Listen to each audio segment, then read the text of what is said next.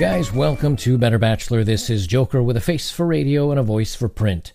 Tonight, we're going to talk about taking second place, sharing, being part of the being part of the experience with others, and in the dating scene, why any guy with value will not will not date a woman that's dating other men. He will not share. He doesn't uh, participate in all this nonsense. And the reason why I, I think this is important, there's an article here, and I'm going to read it here in a second, and it's about a, a woman who's torn between a guy that's great in bed and a guy that's great everywhere else, and the advice given to her, and why I don't think a lot of women would share the truth about dating two guys. Now, you could say the same thing about women, that if a guy says, you know, I'm just into casual dating right now, I'm I'm not into anything serious, and then if the woman were to ask, are you dating other people? And he says, I am. A lot of guys, or a lot of girls, would tap out. And that's okay. I get that. You know, when you're in the right place in your life for a relationship, um, a lot, I think the quality people will not will not date multiple people at the same time. Now, as a guy, if you're just into the casual scene, that's what you're looking for. Same thing as a woman. If you're into the casual scene, all you're wanting to do is just casually date, have your flings, have your fun. And that's fine. But I think someone of real substance won't, they won't participate in that. Someone that's got some, some self-pride, I don't think they participate in that. Maybe I'm wrong. You know, I'll read the article and we'll talk about it. But if you think I'm wrong, you know, let me know below. I always like to hear what you guys think. So we have uh, here a an article from The Guardian from Dear um, Maria, or Mariella, Mariella, I guess. One is a great guy, the other is good in bed. Who do I choose? Let me record this for us. Neither sounds like a long-term prospect, so as long as you're not making promises you can't keep, why not enjoy both for the time being, says Mariella Frostrup. The dilemma. Having been single for some time, two men have recently come into my life. Personality-wise, one is everything I want, fun, silly, and intellectual. We clicked from the start. However, the bedroom has been a little odd, stilted, and a bit awkward. I'm attracted to him, love kissing him, but the chemistry isn't there. I'm wondering if it's nerves and might get better. He mentioned his ex didn't have a high drive, and they were almost uh, like loveless relationships, so he could be out of practice. The other guy, who I'm seeing is more on the side, is really good in bed. There's an intense uh, chemistry between us, very primal and instinctive. It's a strange dynamic, though, as we hardly speak. He comes around and we jump into bed. I don't know him at all. So what I find interesting is that, I mean, as guys, I guess we could say we probably go through the same thing where you really like hanging around with a woman and, and you enjoy her your time with her.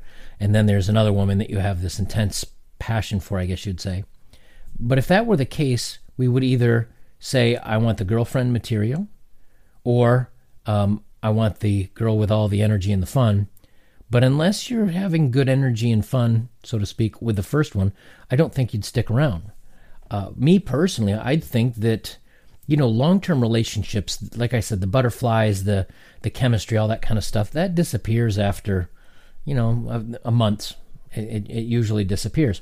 But too often in, in a relationship situation like this, the woman will choose the butterflies, and then when the butterflies fade, she goes looking around for the nice guy or the good guy, and he's gone, right? He's he's moved on. So in a case like this, I'm I'm surprised that that more women don't say, this guy's got everything but that one thing I want. And why not help him learn? How, why not help him kind of understand what to do and what pushes your buttons and, and how to make you happy? I mean, that's one thing you need to work on. Now, the other guy where you have all this energy and fun, you don't even know him. And I can tell you now, if the guy's cool with that, He's just he's just playing along. He's just having a good time. So you're never going to have anything long-term with this guy. So uh, they continue on here. Uh, I'm trying to can, uh, go with my head and focus on the first guy because this could be a relationship with legs. At the same time, when he's not there, I can't help reaching for my phone and the asking the other guy to come around. I don't want a relationship with him. At least I don't. I think I don't. But the bedroom is so good. Uh, I think I know how to resolve this. Cut the bedroom guy out, but it's easier said than done. Again, those little butterflies and the fifis, right? All the feelings. And again, we all like a good bedroom activity. But you notice that, again, the, the minute the other guy's gone, the hand goes over to that phone and makes, makes a, a booty call, right? So Mariella replies, "There's another option. It might seem greedy, but how about you stall for a while and keep them both? As anyone who's settled down will tell you, putting all your eggs in one basket may be tidier, but it leaves little room for surprises." See, again, the feels. We want those surprises. The butterflies, they like that, right? It's all about the surprises and the excitement. When we make investments, we're encouraged to diversify. And I think the same can be true uh, when you're tra- uh, trawling for a partner. All varieties of prospective candidate will wind up in your net, and it's only as you dispense with the throwaways that you'll uncover your prize. Looking for a lover tends to uh, looking for a lover for keeps rather than just for kicks means working out not just what you want, the non-negotiables, but also what you really don't. Such wisdom is rarely purely instinctive and comes from hands-on experience. You've managed to narrow down your desires to two choices, each of whom has something you fancy. Until you stumble on a man who has it all, why not take the pleasure in your current bounty? Again, how many men really have it all? How many guys are one hundred percent everything you need and you have to make zero, zero um, sacrifices for? How, you know, we talk about this all the time. Again, the entitled. I want Mister Perfect. I want Mister Exact. I want Mister Right. That's putting a lot of pressure on the guys, and that's putting a lot of pressure on yourself to find Mister Perfect. Mister Perfect does not exist, okay? What you have to do is you do have to take some sacrifices. You know, as guys, as guys, we can say the same thing. Well, you know, I like someone that's this body type, but she's more this body type. It's close. It's maybe seventy percent of what I want, but I'll make that sacrifice. Or I like someone that's really active, but she likes running and I'm a, I go to the gym. That's fine. Again, we're not looking for the exact max, mats, matches. However, here, again, why not, why not work on one? Why not take the guy that's eighty percent or ninety percent of what you want and help him in the one area? Because that takes effort and that takes risk. And that's just not what people do nowadays. Such wisdom is rarely purely instinctive and comes from hands-on experience. You've managed to narrow down your desires to two choices, each of whom has something you fancy. Until you stumble on a man who has it all, why not just take pleasure in your current bounty? So long as you're not making promises you won't keep, you're not damaging anyone in the process. If you are frank about your desire to keep things uncomplicated with both of them, then there's then no one can say they were misled. I appreciate it's not a long-term solution, but it takes the heat off the moment. And, you know, I agree with this. I, I always tell guys, look, if you're just out there playing the field and you don't want a long-term relationship, tell everybody you're involved that you just want something casual. And if they're okay with that, then you, you can continue on guilt-free. The problem in this situation, though, still comes down to you, you're going to end up, if, if you're honest and you tell the guys you're keeping it casual, the good guy that maybe wants a relationship, he's still going to move on looking for a relationship. He's going to see that you're not long-term. And if you're if you're getting your fix and your fun from somewhere else, you're not going to really be helping him with his issues in the bedroom. So I think that's going to fall apart. And what are you going to be left with? You're going to be left with a player. And the player's not going to stick. I mean, he'll stick around and help you out in the bedroom, but he's also got other people he's doing the same to. And he'll move on at some point if, if things dry out or if you want to get more serious uh, because of the butterflies and all that, he's going to bounce. We know this is how it happens. In the end, Uh, you're going to lose twice. And I still think this is something that too many uh, women fall into a, a trap with, is that you do this when you're twenty-six and twenty-eight, and I get that.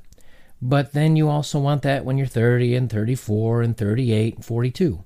There's article after article after article where women play the field and they have their fun, but they don't want to settle for Mister Boring or Mister, as they call it, you know, having legs for the relationship. Someone that'll last a long time because they miss those feelings.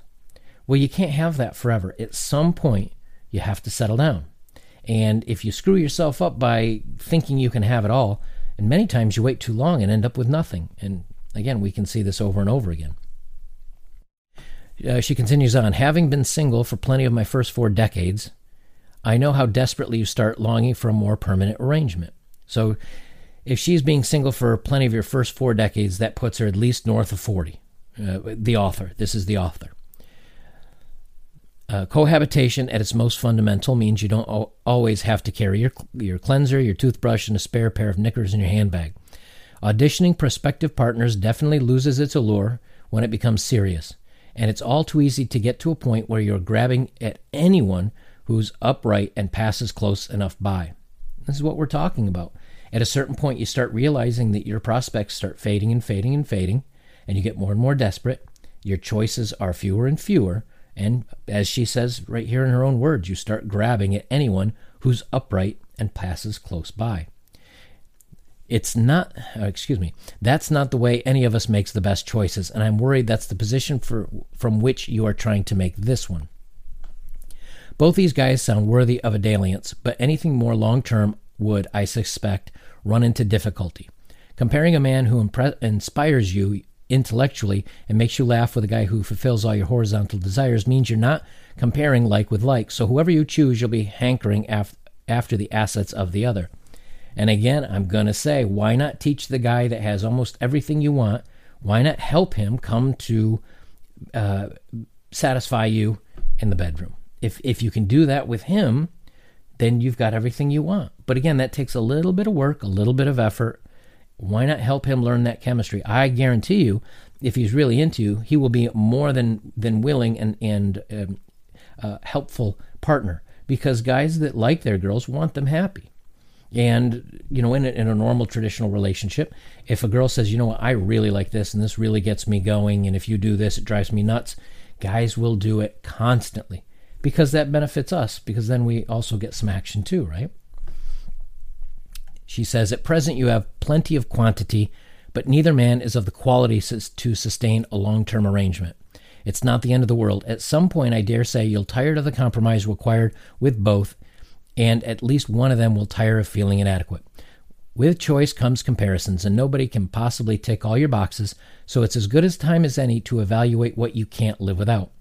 Panicking that you'll never find the perfect partner can cause you to overlook inconvenient details. It's a good thing to be less tolerant, but not when you can start to accept the unacceptable. You don't know yet whether you can coax the beast from your one damaged companion, or whether your lover boy has hidden intellectual depths. I dare say if you read back your own letter, you'll come to the same conclusion as me, that neither justifies sporting a Mister Right tattoo. So neither one's going to work. Throw them both away at some point and start over again. How convenient. But when you do this, again, one's ninety percent of what you want, one's eighty percent of what you want. Eh, discard it. I'll keep looking until I find Mister Right.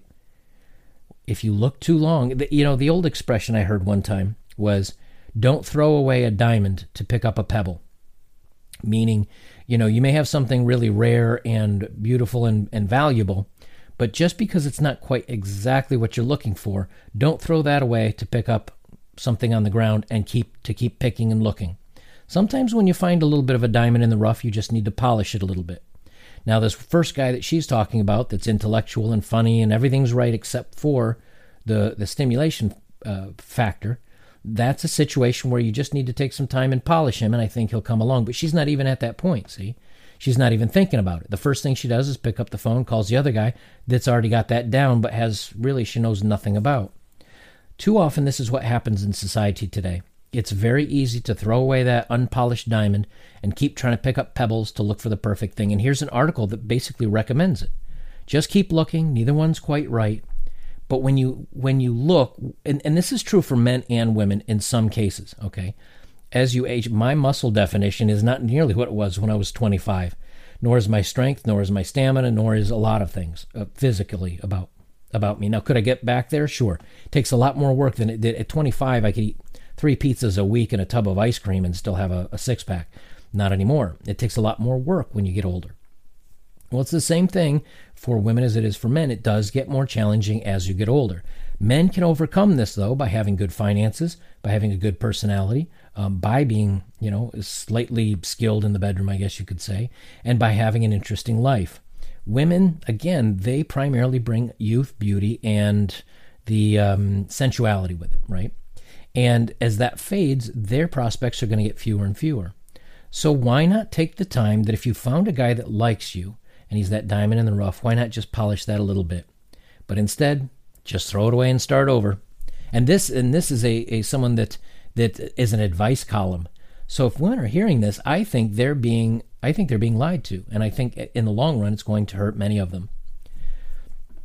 If you could amalgamate your two lovers, you'd have the ideal man, but sadly that's not an option. Perhaps the answer is to lighten up on your quest a bit. You've got two men who, between them, fulfill your needs, and I can't help thinking that's better than one who doesn't.